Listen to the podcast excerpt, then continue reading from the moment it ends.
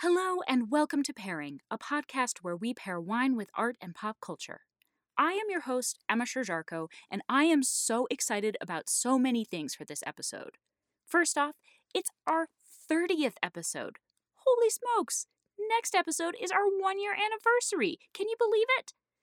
The second thing I'm excited about is that this week's episode is with podcaster extraordinaire Amanda McLaughlin. We are discussing the Old Kingdom trilogy, aka Sabriel, Lirael, and Abhorsen, by Garth Nix, which I believe is one of the most underrated fantasy series ever. There are very few spoilers in this one, so I recommend listening even if, nay, especially if, you haven't read the series yet. Amanda grew up with these books, and I just read them recently, so it's a very fun discussion. Amanda is such a talented and kind member of the podcasting community. You may know her from such podcasts as Spirits, Join the Party, and Waystation, or maybe from the podcasting collective she founded, Multitude. Multitude is such an amazing resource to podcasters everywhere. So if you have a podcast or you're thinking about starting a podcast, check out multitude.productions. There's a link in the show notes. They have so many amazing resources on their website, and you can even hire them for consultations. This actually leads me to the third exciting thing, which is that we are working on getting transcripts for all of our episodes. Finally! Thanks to the resources on Multitude's website, I finally figured out how to get transcripts up and running for pairing. So we now have a full transcript of episode 1. From here on out, we'll be working backwards, so the transcript for this episode will be posted very soon. If not today, then in the next couple days. Forgive me as you listen to this, I'm traveling, probably on a plane, working on that very transcript. We're very excited to hopefully make pairing more accessible to a wider audience, so thank you to Amanda and Multitude for your expertise. The fourth thing I'm excited about is that we just posted our first mini episode on our Patreon. This one is free for the public so that everyone can check it out and see what it's all about. This month's topic was difficult food and wine pairings. So if you want to learn what wine to pair with sweet and spicy foods, give it a listen. These mini episodes will range from deeper wine education to episodes about topics we couldn't get to on the show itself to history rants from Winston. From here on out, they will be available just for our $15 and up patrons. And for $15 a month, not only will you get more pairing, you'll be thanked as a producer in each episode, alongside our advanced producer, Mara Zobrist. And hey, speaking of Patreon, we want to thank our newest patron, Allison Turi. Allison, Mara, and all of our patrons are braver than Sabriel and smarter than Lirael. So if you would like to join them or just check out this free mini episode, visit us at patreon.com slash pairingpodcast. I also just wanted to say thank you to all of you who have been reaching out via email and social media these past few weeks. We love hearing from you. We love that you're sharing pairing with your friends, sharing pairing, and we love seeing some new reviews on Apple Podcasts. We are so, so grateful for all the love we've been getting these past few weeks, and we're sending it right back at you. One small warning before we dive in. We do briefly discuss suicide and depression in this episode. If you are struggling, I encourage you to seek help and call the Suicide Prevention Lifeline at 1 800 273 8255 or visit their website, suicidepreventionlifeline.org. Without further ado, here is episode 30 The Old Kingdom Trilogy with Amanda McLaughlin.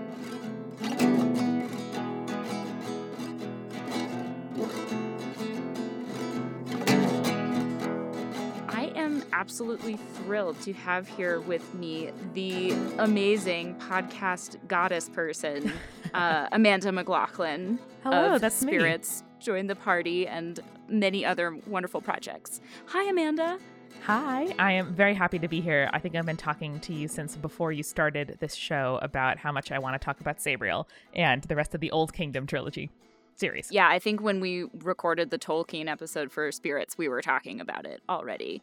And it just took me a, an embarrassingly long time to finish the books, but I just finished them all on my honeymoon. And so I have a very fond feeling in my heart for them yes. and wanted to and wanted to strike while the iron is hot so to speak uh, can we talk for a second about how great it is to read on vacation yes oh my god it's so great and I actually I listened to all of them on on Audible. Oh, nice. Yeah, and Tim Curry narrates the I knew the this, trilogy. but I have to listen. it's so good. I mean, you can you can imagine that he just is the most amazing one of the most amazing performers in general, but also like specifically for these books, I feel like he was perfect. The right amount of like A lot of dark and- gravitas. yeah, exactly. Like he brought gravitas, he brought humor, he brought like weirdness, and it was it was really really good. That's amazing. I really love reading on vacation, not just as like a chance to sit down and do one thing and read uninterrupted, which I rarely get Yes. in my daily life. Um, Yes. But also, I form really strong memories of where I read the thing. Um, Absolutely. so, like, I read a bunch of um, Tana French, like Irish detective mystery novels uh-huh. um, on vacation in Peru. And uh, like every time I see the name of one of those books or their cover, I remember like the, you know, restaurant I was sitting in or the hostel or whatever. yeah. So anyway, I really love uh, doing this. I'm glad that you brought such great books on your honeymoon, and I hope that they uh, they measure Me up. too. They really, really did. And so the reason why it took me so long to to finally finish them is that I read slash listened to Sabriel or Sabriel. He Tim Curry says Sabriel. Yes, I also looked that up on Garth Nix's the author's website. Uh-huh. Um, he's Australian, Yeah. and so he which- says Sabriel, Lirael, Clariel. Right. And I that was so surprising to me because I was like looking into like doing a little bit of research for this and I was like, wait, he's Australian? But this this world feels so grounded in like England. I don't know his like growing up story. Yeah. I know that he served in the Australian Army, Okay. and I think lives in Australia now. Okay. He could be have lived in England or be of English descent in some Right. manner or capacity. But it's very Arthurian. It is. It sure. it is for sure. So yeah, so maybe we should talk about the the kind of premise of of the books because I mean, I think a- bunch of people are familiar with the books, but maybe not quite as many as some of the other things I've touched upon like Lord of the Rings, Harry Potter, et cetera, et cetera. Well, it's my personal mission in life to make sure that everybody who's aware of fantasy books has read Sabriel. Yes. Uh, so Spread the word, Amanda. Yeah, yeah. I've, I mean, I basically mentioned every five episodes on spirits. Yeah. And to this day, we'll get tweets from people um, every so often being like, "Oh my god, I never knew anyone else knew about those books." So it's very exciting. Um, Amazing. do you want to take a stab at it, or should I? why don't you you get started and then i i am gonna jump in maybe with some of my own thoughts and uh some some wine pairing things that i've thought of Heck yeah. So Sabriel is a necromancer, meaning that she can communicate with and bind and kind of reckon with the spirits of the dead, both here in life and in the realm of death, which takes the form of a river that kind of passes through eight different gates and has nine different parts. Yeah. Um, but she's a special kind of necromancer called an abhorsen, or her dad is, when we open up the first book. right Um, and that is the person and the sacred bloodline, basically charged with protecting this realm, the Old Kingdom, which is the name of the series, uh, from the dead. Because the unruly dead always want to crawl back to life, and they're always trying to get back. They can possess people's bodies. There are these like powerful entities, the greater dead, that can take their own forms in life and wreak havoc. So um, the the Abhorsen, so Sabriel's dad, and later Sabriel, Mhm. uh, uses a set of seven bells to bind and to uh, control the dead. oh yeah and i wanted I, oh i meant to make a list of do you think you can think of the bells off the top of your head i'm trying to i don't think i can think of all of them off the top of my head i know that I brought up Wikipedia in case I forgot, but yes, I have all seven. okay amazing great i remember the first one is ranna and that's and that's the sleepy bell the sleepy bell. yes. as, I like to call it. So yeah, the uh, the bells have different sizes. They go from very very small, the size of a matchbox, to so almost the size of your hand. And uh, Sabriel wears them across her chest in like a bandolier. Yeah. Um, that looks almost like I would picture. I don't know, like anything you wear across your chest, like a messenger bag, but instead, Yeah. um, on the front the bells hang. It's like a way more badass messenger bag. It really is. And if the bell sounds, it has an effect on the world. They Mhm. are like magical and, you know, items themselves and they have real power. So the Abhorsen wields them in a particular way. Like they can use different figurations, like configurations of swinging them and ringing them, different patterns. Um, sometimes ring them together to do like an especially dangerous but effective move.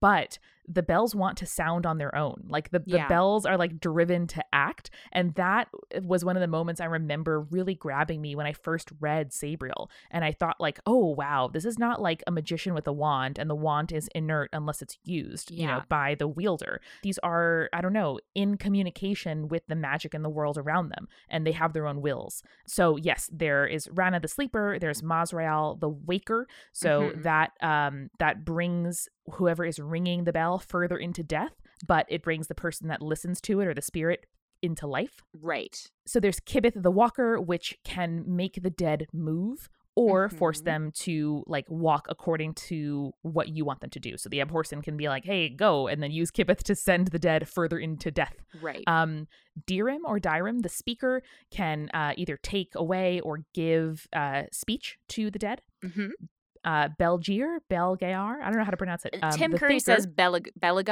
I think he says. Belgaer. Yeah. yeah, Yeah. that some- makes sense. Something like that. E L G A E R. This Uh-huh. is bringing back so many embarrassing memories of me in like elementary, middle, high school, and college when I would find myself saying out loud for the first time words I had read as a child, um, or had only there, you know, heretofore read. And uh, this is bringing it all I have I have a really embarrassing story that's not exactly like that, but in I think it was like my sophomore year of high school, I was doing a project on Descartes oh yeah, and I took Spanish and I spoke Spanish and I'd never heard of this guy before.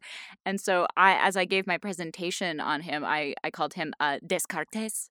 And, I mean that's how it looks, right? Right? Yeah. and uh and my i remember my teacher was super nice about it but like afterwards he was like and yes descartes and i was like Oh.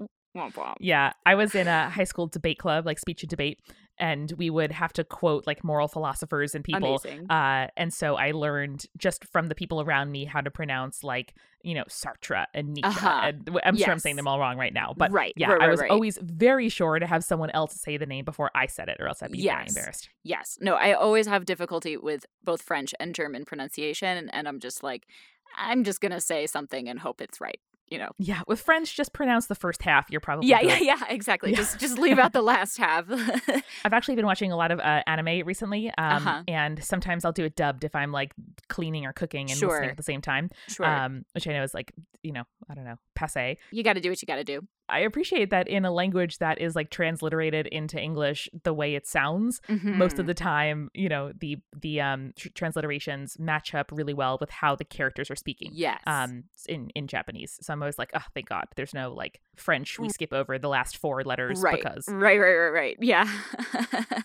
So yeah, these final three bells. So Belgaer, the thinker, Mhm. um, restores or removes memory. So Mhm. this is important because as as soon as you die, it's sort of like you know atrophy, and you start losing aspects of yourself, your memories, your personality. So if the um you know abhorsen in question is going to step into death and try to speak to someone that recently died, for example, like Sabriel does in one of the first scenes in the book. uh-huh Um, you might need to use this bell to help the spirit of the dead remember how they were killed or what they were doing when they died. so cool And then the final two are sort of the ones with the most airtime, apart from Ranna, I think. yeah Um, which you know sends uh sends the one that hears it into sleep. Mhm. But Saraneth the Binder, Mhm. so this controls the dead directly and like binds the dead to your will. So using Saraneth with Kibeth, for example, would bind the dead to your will and then make them walk further into death. right. And then Astarael, Astarael, a, a starahel i think he says or a starael Astarael sounds right. it's funny right. because this is this is I, I- we're coming from the opposite experience of like i only listen to it and so i have no idea what, how they're spelled and so and you having read it i mean they're they're made up words and so Right. and so obviously it can be it can be whatever but i think i think he said a, s- a starahel or a starael Astarael, it looks like Raphael. So Rapha- okay, so Astarael sounds Astarael, right. These have like lived in my head for like 18 years Yeah, or yeah. something. So right it's so funny. exactly yeah Um, so Astarael is the most dangerous spell. It's the weeper, the sorrowful. Um, so it doesn't just send those that hear it far into death, but also the ringer. So you only ever use it when you're in a serious circumstance, and we do get to see it used in these books, um, where the the ringer knows that they're going to have to sacrifice themselves potentially, because once you go that far into death, it is very hard to get back. very hard to get back awesome. So thank you thank you for going through all of those. That was a good refresher for me as well. This is one of the things that i was thinking of and i love the rules of magic in this Oh, yeah. series and it's really interesting and we can talk a little bit maybe later about like the difference between charter magic and free magic which i find fascinating.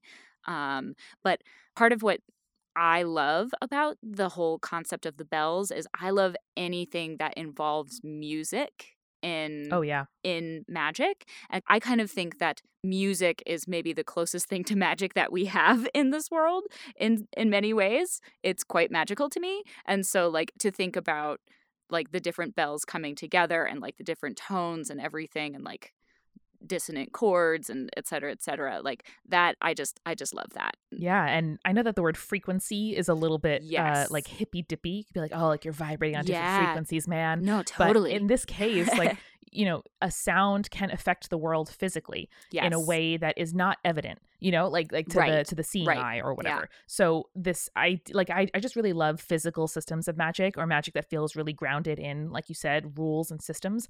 Um, Yeah. So for this one, like Nix has said in interviews, um, the the author that he Mhm. really wanted to think of a different way of like governing magic. Um, and so thinking about instruments that magic wielders could use, bells came to mind because he read somewhere that bells had names, like in churches, they Yeah. would name the bell. yeah. Um, and he was like, oh, wait, no, that's interesting. And that was kind of his jumping Yeah. off point.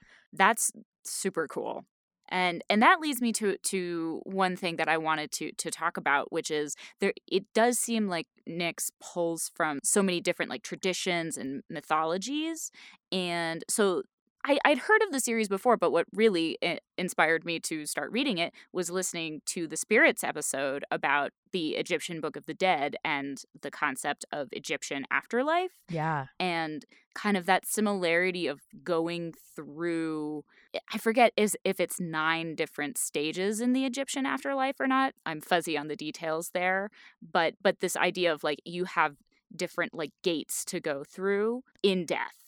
And I thought that was super super interesting and actually inspired the wine that I am drinking tonight. Tell me all about it. Yeah, so I thought I think you'll find this this kind of cool. So this is a a dry muscatel. So muscatel is the grape from uh, Malaga in Spain. So kind of that southern tip of Spain, and it's very unusual to find a dry muscatel because they're normally either made into sweet wine or sherry. So they're Mhm. they're used in sherry production, and so they make sherry in Jerez, just to the northeast, and and that's where you find most muscatel. But muscatel happens to be one of the I'm I'm going to quote my boss, uh, Brett Zimmerman, master sommelier, who did this write up about this wine, um, and he said that this is one of the world's only remaining ancient, meaning genetically uncrossed grapes used for commercial production, which is Ooh. super cool. And it's so old that we think that it actually originated from Alexandria in Egypt. And I was like, Hot damn. that is so freaking cool. I have never heard of Egyptian wine before. Like I'm I, of course obviously they must have made wine or and I'm sure they still make wine there. I just don't know anything about it. And I was like this is super cool. And so I'd been planning to to drink this wine or another uh, muscatel for this episode because I was like I want I want to make this connection. So That is amazing. I was really proud of myself because I uh, just happened to have wine at home titled Wall of Sound. oh my That's the god. name of the wine. that is and I was perfect. like, Damn, not only is there a wall in this series Yeah. that's very significant, there's also a lot of sounds. yes. Um, but that that sounds amazing. I love that kind of idea of like tracing the the provenance back so far, but also the Yeah. fact that it's originated somewhere else, and yet, Yes. you know, everything about grapes, as I've learned from pairing, right. has to do with exactly where it is and when it is. Exactly. Um, and that's also very true of the magic and the kind of like world building in Mhm. these novels um, because we are like we inherited a system like sabriel and her generation and the readers coming in at this moment in time there is like an ancient history of the politics and magic and death and the governance thereof in this kingdom there's like 2000 years of history Yeah. that throughout the series we get to see different pockets of which is so cool it is really cool and that is one of the things that i that i love about the book is like as as you get into like the latter half of lirael and abhorsen the third book you learn so much more about the history of the world that I loved because because for the first for Sabriel, I was like, oh, this is really cool. I really like the the mythology and the world building behind this, but I don't really understand like how this came to be. And Right. I and I love that they, that he addressed it. And Yeah. And there have been novels since published. So these are the three that I think of. I call it Right. just the the trilogy, just reflexively, because growing up, um, that's when I read them, is when they were just coming out. But there have since been two more books published. One is called Clariel, or I guess Cla- uh, Cl- Clariel. Clariel or something. Ah, who, Clariel. who knows? there we go. we'll get Tim Curry to to tell us. Um, but that that takes place five or six hundred years before Sabriel. right. Oh, cool. And I was like, oh my God, you're to throw a prequel at me? Like, no, thank you. I just, I felt kind of weird about it. But reading it, it is, uh, again, like putting us right there in this moment that informs where Sabriel starts. oh, that's so cool. So Sabriel is kind of living in like a unstable kingdom. Um, so she is being schooled in the sort of like normal part of the world where their magic really is hard to use. It's not within this kind of old kingdom. Right. Um, but she has to go back to kind of help govern things and to step in in a crisis. Her dad is missing, the dead are around. yeah. There are no more charter stones, which we'll get to in a moment, I'm sure. Right. Yes. But um, in Clariel, the charter is in full bloom. There are charter stones Oh. everywhere. Magic Huh. is strong. The tr- it's like in the kind of apex of this tradition of like governance of magic and building systems and infrastructure and aqueducts to protect people against the more unruly forms of magic. But people are complacent Huh. and they are starting not to really care about the safeguards put in place for them. Huh. So it is super easy to kind of trace that line Ooh. between then and now. Okay, I'm really excited because I haven't read Clari- Cl- Clariel or Clariel. Yeah. I haven't read it yet, um, but I'm super excited. Maybe I'll start it after we're done here. Ooh, you should. I am uh I'm halfway. Yeah, I don't know. I wonder if it's on Audible. Probably. Probably. Um but yeah, so the the charter I think would probably be, be useful to explain yes. here. So the the charter is like a a never-ending matrix. Um so you can kind of commune with it. It's like the source of magic. It's it's you know golden it's pure it is lawful um, and you can kind of reach into it to pull out whatever you need like plugging into an electrical socket um, if you know the the forms if you've been baptized in the charter and have that kind of like fundamental connection to it and then there is this idea of free magic Mhm. magic that is outside of the charter that's unbound Yeah. um, and they say in Clariel, actually, in a, a section I just read, that free magic isn't inherently evil. It's just unfocused and unbound. Right. And so you can tell that this is a society that was like, this force is out there and we are going to regulate it so carefully uh like like freaking bitcoin or something you know or or like a, a mining like mining a natural resource in a town or a, a, a principality where they can control the entire means of production um because it is powerful stuff and they have figured out you know established channels through which you can access it Right. And this was something that was really interesting and confusing to me at the same time while reading the books is like the whole concept that, you know, when you hear free magic, like that that sounds like a good thing, right? It's free. It's like freedom is something that we associate right as a good thing. And charter magic is a little bit like that's a very specific thing and like makes me think of like, oh, writing up a charter, you know? And so for a while I was like, huh, that's interesting that like free magic is at the time I was like bad, but you're right, it's not inherently evil, it's just untamed. And I think that um my favorite example obviously of a free magic being is um Mogget, oh yeah the uh, free magic creature that has been bound in the form of a little white cat. And his destiny is to serve the Abhorsen and has been doing so for uh, a long time.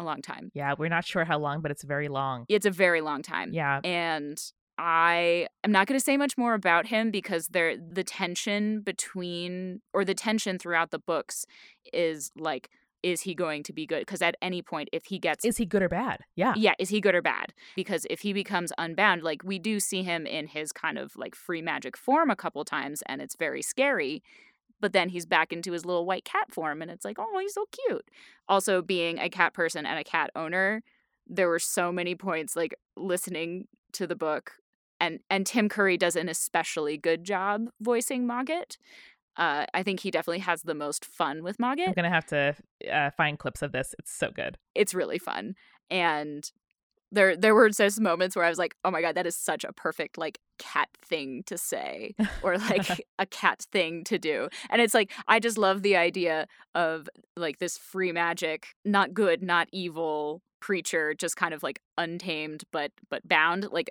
that very much is a metaphor for me for like domesticating cats. Yeah, that's oh, that's so funny. Little lions. Yeah, exactly. They are. They're they're essentially, you know, free magic creatures who could be good or evil. But I'm I'm getting super excited sitting here because um A we're talking about this and I love it. But yeah, B, yeah. I mean, so Sabriel when we meet her is just finishing her like last year of of like finishing school. So, you know, mm-hmm. high school age roughly.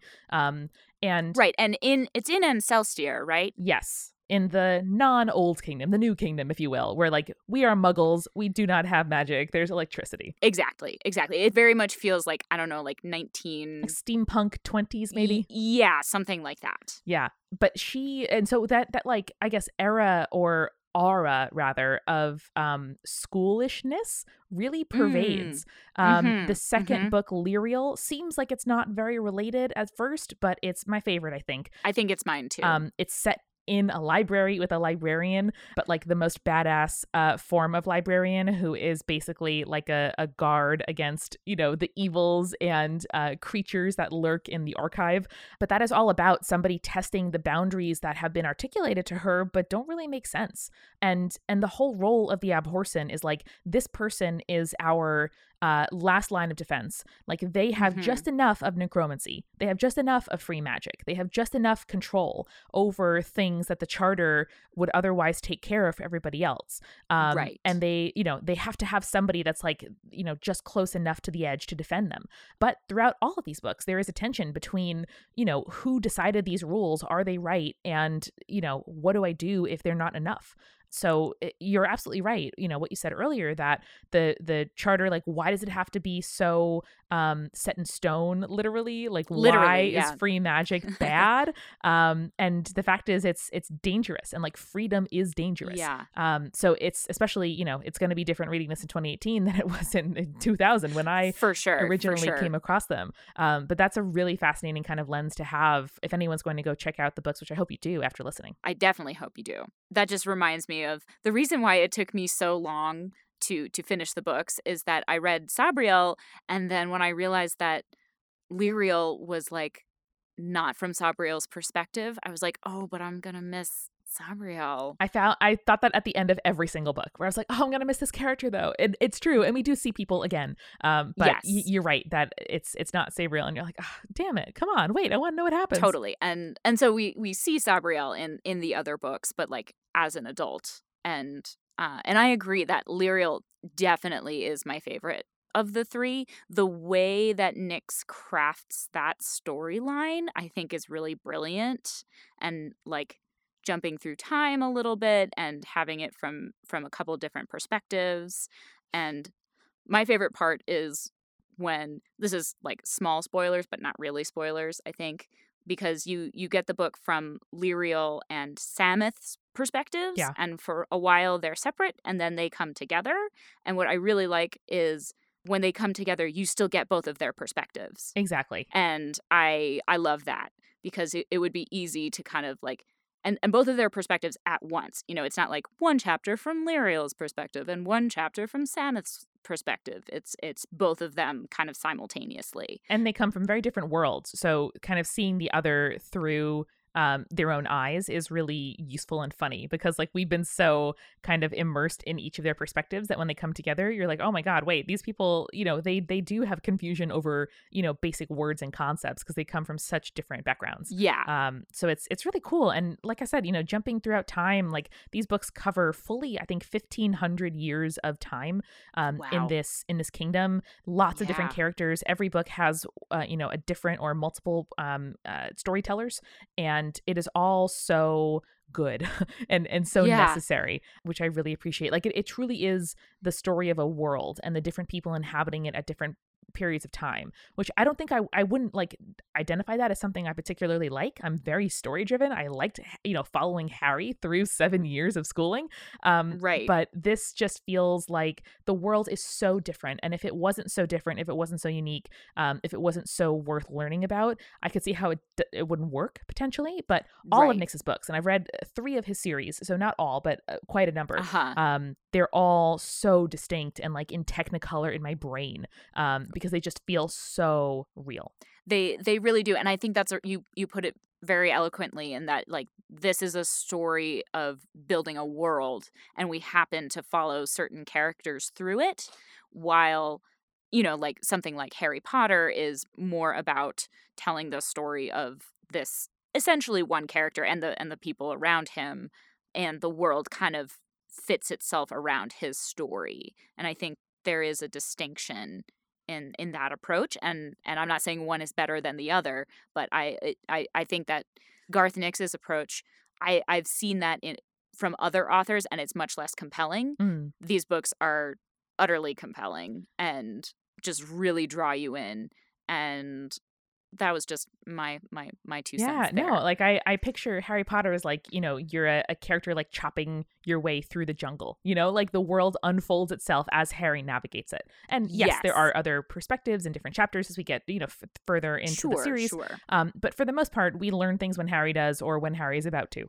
Um, but this really is. I'm like forming a thesis as we're talking here, but it really does feel like you know the Old Kingdom series is about people navigating systems and like people figuring out the business of like making and governing a world. Um, we see kings, you know, we talk to people that um, that make these rules. We we are like starting out this journey in the you know perspective of the person charged with protecting the world from the dead and yeah. it is so big like all of the all of the problems really could be world ending and it's not exhausting because the the pacing is excellent and you know, it, it doesn't feel like there's no hope at any point, um, no. except when it's supposed to, and then you're like, oh no, wait, there's hope, and, and it's very, yeah, it's yeah, very yeah. good, um, yeah. But yeah, it, it's just like, especially now, I don't know, I just sometimes I, you know, I think like, is this is this futile? You know, like is is this whole experiment right. of like self governance, right, or of coexisting with eight billion people on the planet, or of you know trying our best to live an ethical life? Like, are any of these things are they even possible? They're so hard. Like, why are they so hard? But um, but seeing people here, you know, face a problem that could so easily end everything and say, all right, well, how am I going to rebuild or revise the systems behind me to make a new system in front of me uh mm-hmm. i don't know i i love systems thinking and that yeah, that to yeah. me is is such a such a good thing to immerse myself in absolutely and so I just wanted to to mention a couple things, but one of the things is that so we talked a little bit about Sabriel and or Sabriel, however you say it, and her being the abhorsen or becoming the abhorsen and just how intense that is to be thrust into that mm-hmm. like immediately as a child. But then there's also these people called the Clare and they are basically clairvoyant mm-hmm. i guess i guess you would say they can they can see through time they can see the future sort of somewhat and and so that is where we find uh, Lirael living. And you know, we encounter the Clare in Sabriel in the first book, but we really get a lot of them in the second book because Lirael is one of them, but she doesn't feel she doesn't have the sight. And so she feels left out. And so that's why she starts working in the library, which I absolutely love the library. Oh my goodness, um, it's so good. Yeah, it's Lirael so good. is I think 13 when we meet her. Um, I think so. 12 yeah. or 13. And everyone else around her, it's sort of like, you know, you'd wake up one day and you have suddenly developed this clairvoyant ability that everybody else has. And it's a bunch of uh, predominantly women living in a like big city carved in the inside of a mountain um, with like a giant kind of spiral staircase and then many little inner staircases that lead, um, you know, up and down to the various like gardens and cafeterias and libraries and all of that stuff. Um, and this was so like I just fantasized about this when I was little and I wrote lots of novels that were set in like a very, you know, very pale imitation of uh right. of the Clare's mountain. But Lirael is older than most people and doesn't have the sight. and feels so out of place. She looks different to everybody else. Her mom is not there. She's being raised by like a aunt that kind of hates her.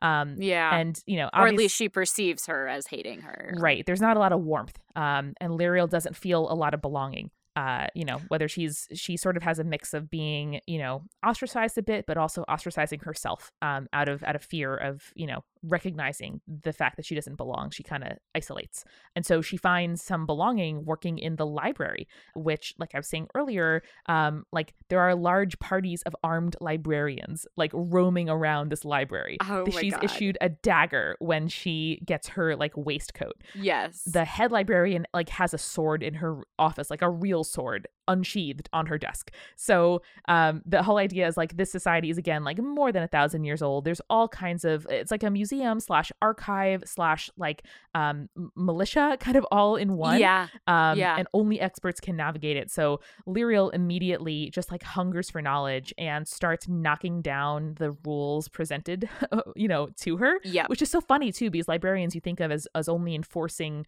rules in the sort of pop culture and Right. imagining of them. Um, but in this case, she's like, no, I am a conqueror of knowledge. Also, I'm bored. Also, I'm better than what they think I am. And like, here we go. Uh, yeah, absolutely. Which I feel like I can relate to so hard, even though I, at least as a child and teenager and young adult, was very much a rule follower. But like the idea of living in this amazing library, like badass library, that is a, a life goal for sure. It is so cool, and I also identified with Lirael a lot. Like Sabriel was amazing, but I I didn't feel brave um, as as a kid, and Sabriel definitively is. Oh, she's so brave. And yeah, and, and just seeing Lirael, I also felt out of place. You know, like I also felt kind of bored in school, um, and and would really revel in books specifically, um, but also in libraries. Like walking into a library, I felt like okay, this is one place where I know where I'm going. I know how to navigate it, like literally and kind of figuratively. Um, and there's always going to be more. I might find my brethren here. Um, and so it was just perfect. And Amazing. of course, I want to find it like the Black Book of Bibliomancy, which is something that is exists in this novel. Um, and I wrote down because I just loved it. That's so much. amazing. Bibliomancy. I love it. And so just one thing I wanted to mention about this this place where they live, it's called the glacier, isn't it? Yes. And and so there's there's at least parts of it that are very icy and cold. And so that made me think of something that I've mentioned before on the podcast but haven't really gotten into very much, but ice wine or Eiswein uh, in German. That's one German word that I can pronounce, which is pretty much what it sounds like. It's it's a sweet dessert wine made from frozen grapes, from grapes that like froze on the vine. Ooh. And so they can they can make wine in kind of colder climates as long as you're okay with it being much sweeter. And so my my favorite is uh, they they make ice wine in Canada, and one of my favorites is called Inniskillin, and so the which is just a fun word to say. It really is. Yeah, Inniskillin from Ontario. So that's just my little recommendation if you'd like to try some ice vine while reading about uh, Lirael's time with the Clare in the glacier. That sounds incredible. I love it so much. Yes. Also, Tim Curry. He he's he doesn't say glacier. He says glacier. that sounds like a perfume. yeah. Right. Glacier by Tim Curry. Amazing. Yeah. I love it. So yes, so that's so that's another whole subset world that we see in Lirael and I'm trying to think what else. And then there I guess there's like the kingdom itself.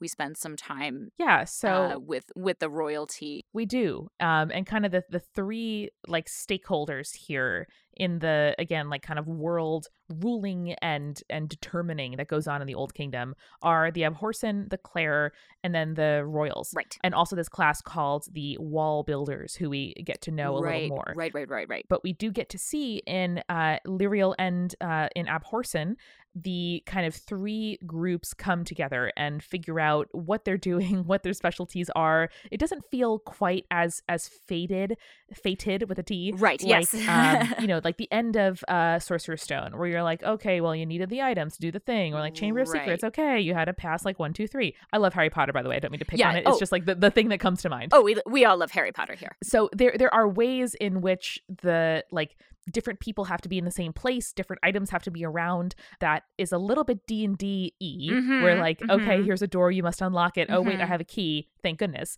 um but also it's like you you discover why that has to be at the same moment that you see it happening Right. and so, as we kind of get to like, you know, there are things foretold in prophecy that happen in these books and like prophetic pronouncements and problems that get reckoned with. And there is a way for that to appear really like trite. Yeah. Like, there are nursery rhymes that end up being kind of true, you know, but in this case, again, like it feels so like grounded and, and it has such gravitas um, that we have like actual, real, flawed, but amazing people who navigate these kinds of problems and like only one a generation you know will will navigate a thing like this and it happens to be the people we're following but uh, it just feels so earned to me Absolutely. Yeah. There's nothing in the books that feels unearned or like out of place even though there's a lot of kind of anachronistic elements right like every every time we we come back to Ancelstierre and and like there are cars i'm like what this isn't the What? that's not that's not in this world but it doesn't feel it doesn't feel out of place it just feels like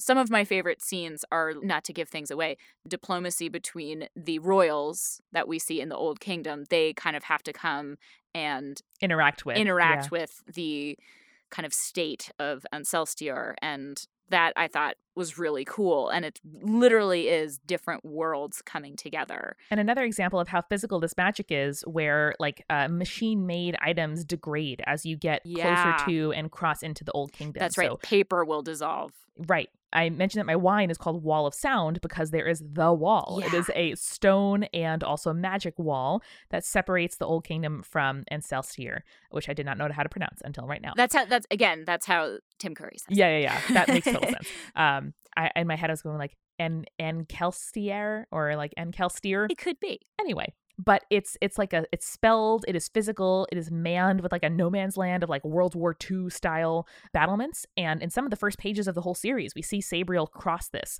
um, and she you know knows what to do because she is of both worlds grew up a little bit in the old kingdom and then was schooled in um, you know in in the new kingdom but uh, she has to talk to these soldiers some of whom are like yeah it's weird that our telegrams don't work. Who knows? You know and then and then like go home at the end of the day um, others of which know a little bit more and either they remember or they you know were from the old kingdom or something else. Yeah. and so to see like paper fall apart you know as it crosses the border or man-made clothes or um, whatever like the soldiers guns uh, jam and so they use bayonets. Right. and and it just felt so like cool to kind of see that adaptation of people who don't fully understand what they're doing but they know enough to like adapt in the moment um i don't know it's just it's it's pretty cool Absolutely. And and so sort of talking about how speaking of mythological elements that Garth Nix pulls from, I definitely see a correlation between the Egyptian afterlife and his uh the world of the dead.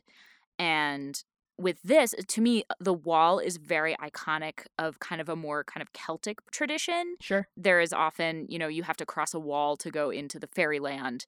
And the wall here reminded me a lot of um, Stardust, which I don't know if you've read or seen by Neil Gaiman. Highly recommend it if you have not. that's the one that i have not read i'm looking at my bookshelf right now It's it's very different from his other books because his other books are much darker. This this one is much more fun and it's kind of like it's kind of like an adult fairy tale. It's very Princess Bridey in tone. oh cool I also love the movie, uh, which came out. It's with Claire Danes.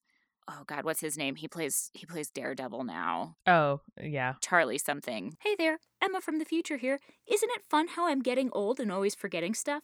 The Charlie I'm thinking of here is Charlie Cox. Sorry, Charlie. matt murdock Yeah, Matt Murdock. Matt Murdock is in it. Uh, Robert De Niro, Michelle Michelle Pfeiffer is so amazing in it. She she steals the show. Um, so anyway, I highly recommend that. But uh, there there is similarly a wall there that like you cross it and depending on where you're coming from bad things will happen or you just have to be careful what you bring with you across the wall.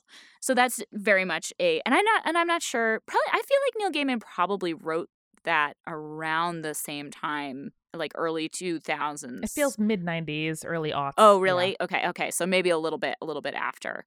Oh no, I'm saying it feels like of a moment. Yes, yes. Um, I don't know which which came first. I yeah, but, uh, I don't know which came first, but but they're very they're very very different. But like that kind of trope of the wall and the wall dividing, which again in 2018 different. Yes, but the correlation or what we associate now with the wall is not necessarily a good thing. But I, I, I like this kind of fascination with like a magical barrier between like our muggle world and the magical world and yeah and this is like the most extreme um form of the fact that this is like a, a charter and a rule book laid down upon the land physically and in law um that sort of f- carves out a way for humans to exist in a world that includes magic. Mm-hmm. Um, so there are these things called charter stones, where like big boulders, like think Stonehenge, um, that are placed almost like signal repeaters in a in a like telephone line. Um, so like these little these are like cell phone towers, you know, yeah. of uh, service to- into the charter. yes. Um, so they are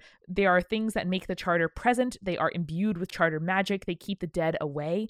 Um, and what Sabriel is dealing with early in the first book is a broken charter stone. And mm-hmm. even from mm-hmm. the beginning, we don't really know what that means because we're learning this world. Right. But when I went back to reread it, I like had a full body shiver. It, it's like it's like oh, yeah. oh god, no! Like this is it's it's like a flooded power plant or like an abandoned mall. Yeah. And just like oh no, life used to be here and now it's not and they are placed all over the land and they were placed i mean they're not placed there by nature like they were placed there by people and government um, that you know when the charter was made realized that it had to like be be like a fine net you know um, just anchored all over the land and the wall is like a giant charter stone um, and it mm-hmm. is meant to keep magic in to keep the dead out and as you get further away from it and with no more charter stones in Ancelstierre that's why magic stops working right I love it. I love kind of like the science behind it. You know, it's almost like it it is one of the systems of magic I think with the most rules in a way that like are very clear and defined and understandable yeah it's, it's like it's like communication you know where there's this whole like ether of like millions of words you could be using at any given time and you pull down the ones that you need and then that makes stuff happen. Yes. Um you know spell casting is not like you don't need chemicals to do it. Uh you just kind of do a combination of motions with your hands and uh, words with your mouth and stuff in your brain um and then you pull down the marks which are these like little conduits into specific actions yeah. um that together make a spell. And we do get to see especially in lirael as lirael learns more advanced magic um, to, to do stuff like break into rooms she's not supposed to go into um, and eventually to summon a friend. Yes. Um, she yes. has to do really advanced spell casting. Uh, but it, it, this is all, I realize we kind of started out with the, to me, the defining aspect of these books, which is that death is a river. Yeah. Um, and the charter is like plunking yourself down in the middle of the mm-hmm. river and mm-hmm. being like, no, I will not move. Yeah. And, uh, and using literal stones to like stake your claim. And so, you know, we, we start out again very early on seeing Sabriel go into death. And that is what I remember and what I describe the most when I describe these books to people is that death is running, it is flowing, it's pulling us along, it is always there, it is always, you know, there's a destination and we know that eventually we are all going toward it. Yeah. Uh, and that is just such an image, especially that Sabriel can walk in and out of it. Um, and when you go into death, you, the temptation is to be like swept along with it because the natural state of things is like toward entropy, toward death like like to pull you away right, um and all of humanity again like humanity is is staking a claim and sitting yourself down and saying like no i will not you know fall prey to like our most base instincts. Uh and it's it's a little more complex than that a little more beautiful. You know the the tagline of Goldenhand which is the um one of the more recent uh books in the series is everything and everyone has a time to die and that is like the the point like the the Abhorsen is there to to sort of enforce that binary between life and, and death. Yeah which is really funny because and and they deal with this they deal with this in the book as well but the idea of being a necromancer again that's something that carries a very negative connotation right. in in our current society like that's someone who can raise the dead but the abhorsen is a special kind of necromancer who keeps the dead dead. And like you were saying earlier, like we're thrown into this book immediately with this young girl, basically, whose job it is to keep the dead at bay. And it's like, holy smokes, that's high stakes, like right from the start. And yeah, she's like incredibly, unthinkably brave to just accept that that is what she has to do because they don't know where her father is and so she has to do it and it's just like whew Yeah, it's not even her job yet. She is like finishing school and like hanging out and being a prefect, you know, and just like chilling. Um, and she's gonna start her adult job, you know, when when she gets home, presumably. yeah Uh, but unfortunately, you know, duty calls, and there's a lot in this book about like what our what the point is and you know do you do you accept the the duty that's handed to you by your parents by your bloodline by your circumstances um and what do you do if you don't fit that but sabriel is like she fits it and she is ready to take up the mantle when it is like thrust upon her she is like my my one note that i started out my like little note document with yeah is that Sabriel is a not grown woman dealing with a grown woman's problems. She sure. she deals with a dead rabbit in the first chapter, which is like Oh, sad as a kid. yes that's such Um, a ugh. and then a dead body before page Yeah, 70. yeah Like really serious stuff. But Sabriel's um, attitude is very much like, don't know if I'm going to do it perfectly, but I'm going to do it because I'm the one that's here. Uh, and that to me, um, part of becoming an adult that I didn't really realize when I was a kid is, you know, is just carrying on. Um, and it's not like, wow, I don't want to kind of carrying on, but like awful shit happens to people every day, you know, or things are serious in your life that are going on that you can't control, that you can't make better. And also there is like the the joys and sorrows and necessities of daily life and there's a lot of joy in that like i love kind of all the tasks of keeping my household running you know and like the routine of doing my laundry and you know just just those little things that um that are involved in maintaining a life but that's also not always fun so i don't know like that's that's kind of the the lens that i brought to it reading it now at, at 26 versus um when i first did Yeah, absolutely. I guess the the closest thing that I had though I wasn't I wasn't super young when I saw it for the first time, but I feel like watching Buffy is kind of a similar thing. Like yeah, like Buff absolutely like Buffy is a very similar role to uh Sabriel to to yeah like being the slayer is kind of like being the abhorsen. You're you're literally keeping you making sure that the dead stay dead essentially. And to have to do that, you know, when you're like 15, 16 years old is incredible and frightening and and something that like is like you were saying like fun to fantasize about uh, to a certain extent, like being the chosen one and like having that kind of power. But like, yeah, if if push came to shove, like I think I'd be happier to just be here in my routine and you know have my cats and uh, hope they don't turn into free magic spirits.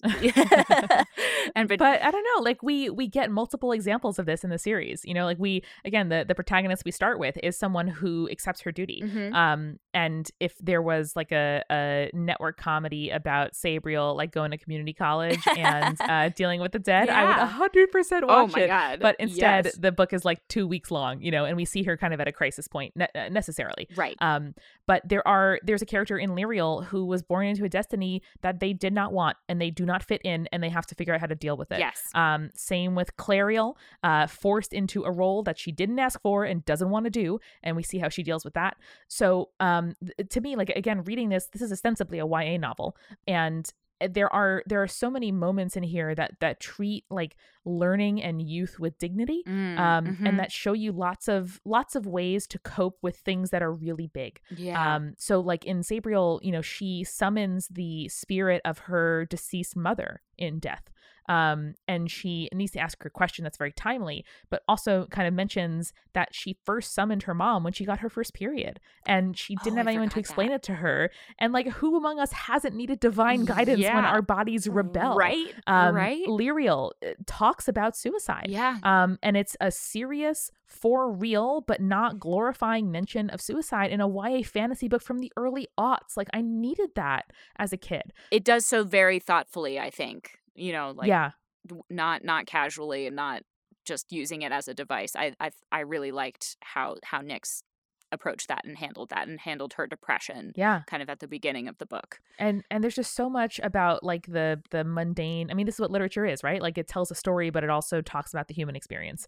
And I love magic and I love fantasy and I love adventure. And these are all really, really good in these books. Um, but there is also like this just I don't know how to even how to like summarize it, but like a fundamental uh empathy for human beings and and the the fates that we're born into. I think that's a that's a really good way to put it. Absolutely. But one last little wine thing that I thought of in kind of like this charter versus free magic dialectic here.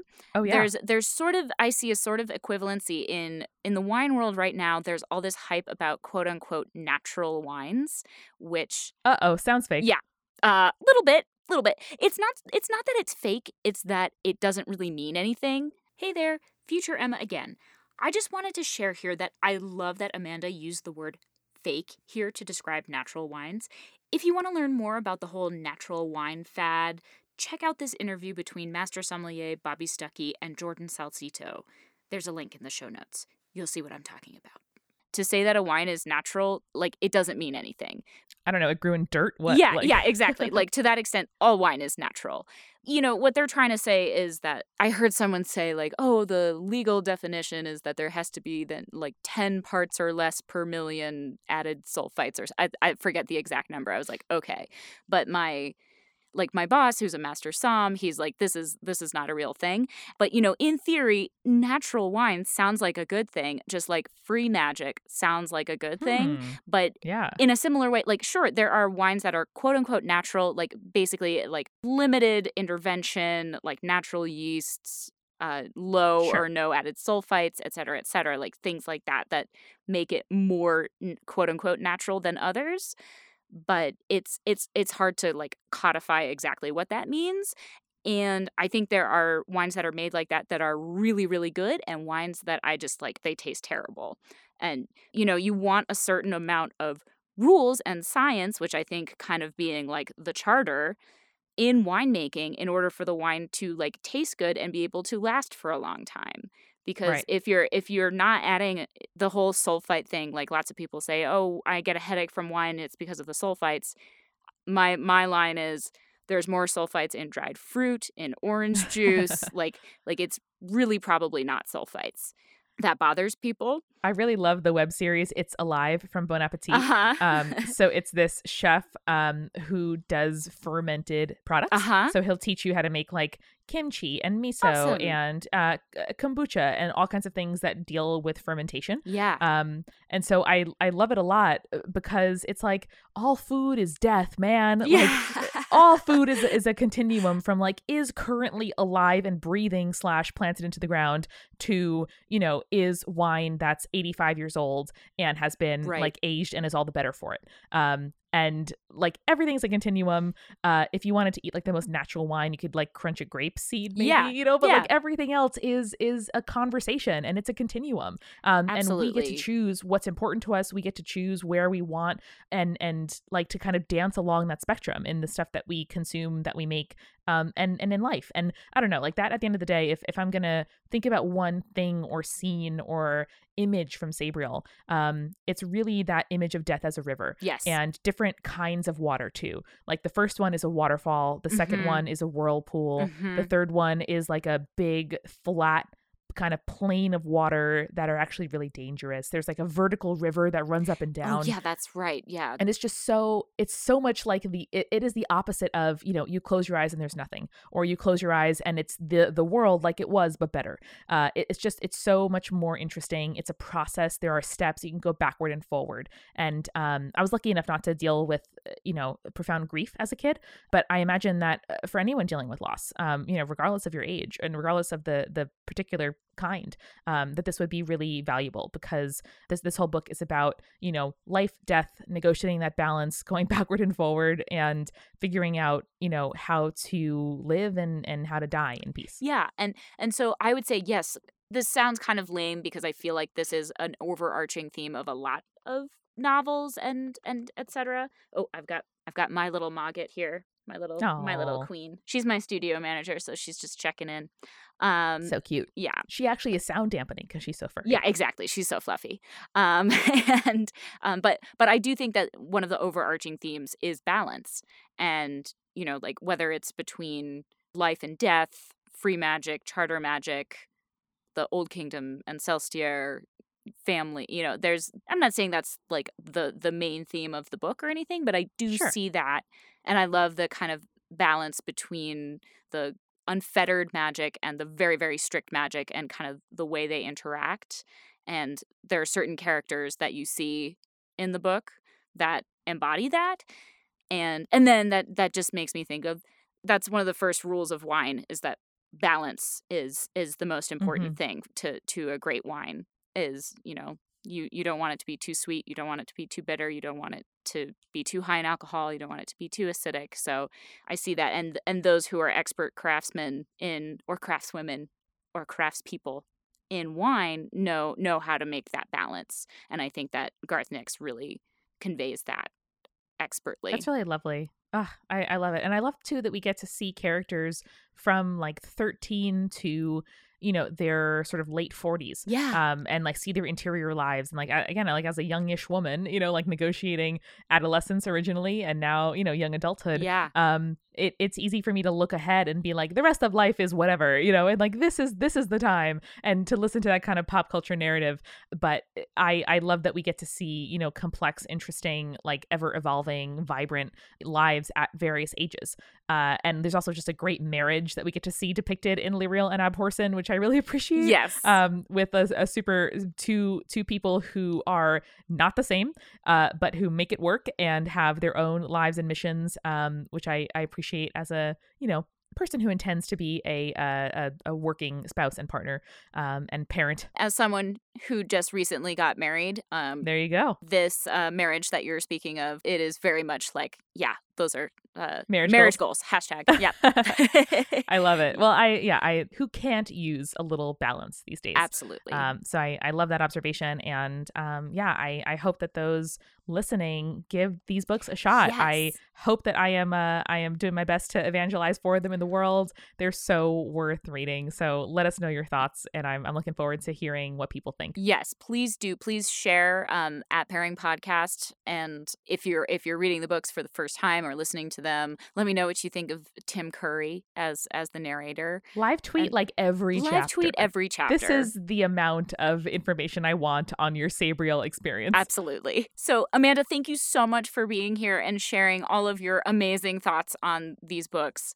Is there anything that you would like to plug? Uh, my absolute pleasure. This is the most that I've been able to talk about these books at a stretch, and I so appreciate it. Um, so I am on Twitter at she's so Mickey, uh, and definitely, like I said, tell me every minute detail of your Old Kingdom experience. Um, I'm also a full time podcaster uh, now, so I I made a company called Multitude, uh, and it is all about uh, balance and containing worlds and uh, doing all kinds of things as a person, as podcasters, as podcast consultants. So you can learn about the shows that we make and the services that we provide. We also make a whole lot of resources for anyone who is like a creative person online trying to make a living at multitude.productions. Amanda is amazing, and she truly is uh, my spirit guide in in the Oh. podcast world. Thank you. Thank you so much. Yes, listen to Spirits, listen, subscribe to Spirits, Way Station, join the party. They're all incredible. They give me so much joy every every time, every week that they come out.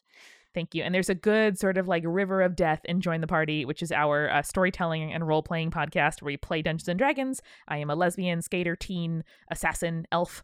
Um, and there is a, a very good deathy type river in one of our story arcs that I think y'all would yes, enjoy. and you also have a companion, not entirely like one of Lirael's companions, but sort of. I like, do. Sort of like. I do have a little acolyte. Yes. And she is very good.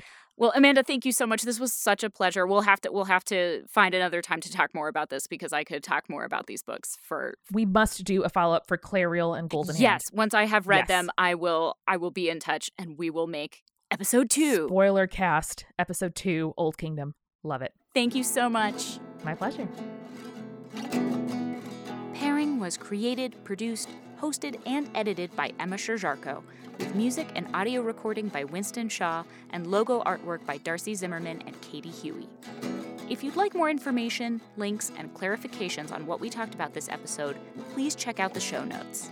Follow us on Twitter, Tumblr, Facebook, and Instagram at Pairing Podcast to keep tabs on what we're up to. Come check us out on Patreon at patreon.com slash pairingpodcast, where you can pledge as little as $1 a month and get access to exclusive content, customized pairings from me, live streams, and more. Feel free to send us any thoughts, questions, requests, and pairings of your own on our website, thepairingpodcast.com, via email at pairingpodcast at gmail.com, or on any social media platform. If you enjoyed the show, please consider leaving us a review on Apple Podcasts and sharing with your friends. Thank you so much for listening. Till next time, read, drink, and be merry.